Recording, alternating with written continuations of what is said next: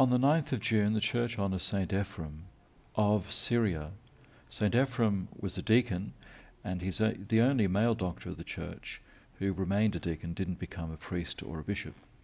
He lived from the years of about 306 to 373 AD, and he's really known for his great writings on topics such as the Holy Eucharist or penance, the role of Peter and the Bishop of Rome in the church, and the life and the beauty of the Blessed Virgin Mary, and also the sufferings of Christ.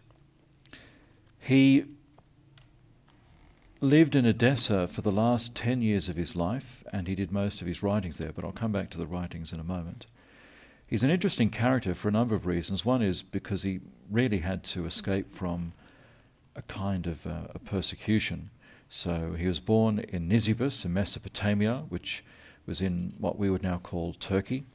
There were three sieges of Nisibis by the Persians in 338, 346, and finally in 350 AD.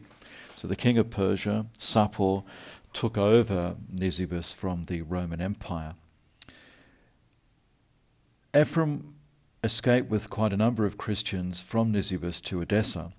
Unfortunately, Edessa also was pillaged, and in the final year of Ephraim's life, he came out of his monastic retreat from Mount Edessa outside the city to direct the distribution of grain during a severe famine and to attend to the care of the sick and the burial of the dead. His writings were so precious that two popes, Gregory XIII and Benedict XIV, took pains to have his works collected in the 17th and the 18th century, respectively. He's really known and loved because his hymns and his music uh, were very important to him, and he organized choirs of young women to be able to sing beautiful music and hymns which both instructed the hearts of Christians but also moved their hearts to praise God. And his hymns are so treasured that they're an enduring part of the Syrian liturgy.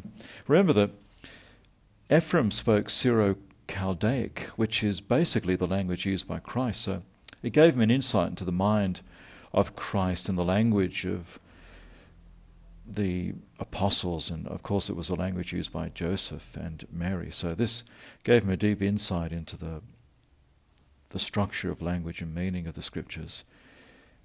He's described by Christopher Rengers as writing with a, a gospel simplicity, allied to deep sincerity and feeling, and we see this in his poetry. So one of the titles, one of many titles given to Ephrem, is that he is the poet of God, and it's noted of him particularly in, in his shorter pieces, that the monastic life didn't induce in Ephrem an unnatural sternness, and it didn't choke up the fountain of human feeling and kindliness. And one example of this that I'll end with is his poem about the death of a child. In one part of his poem, he writes, The sound of thy sweet notes once moved me and caught mine ear and caused me much to wonder. Again, my memory listens to it and is affected by the tones and harmonies of thy tenderness. Poetry is so important to us as it was to Ephrem.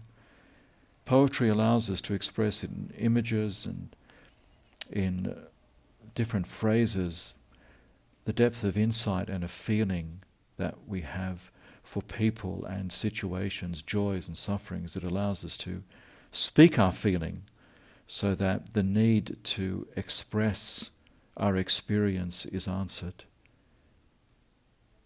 St. Ephrem, pray for us that we will love poetry, will love language, and that there will be someone to listen to the words that we say.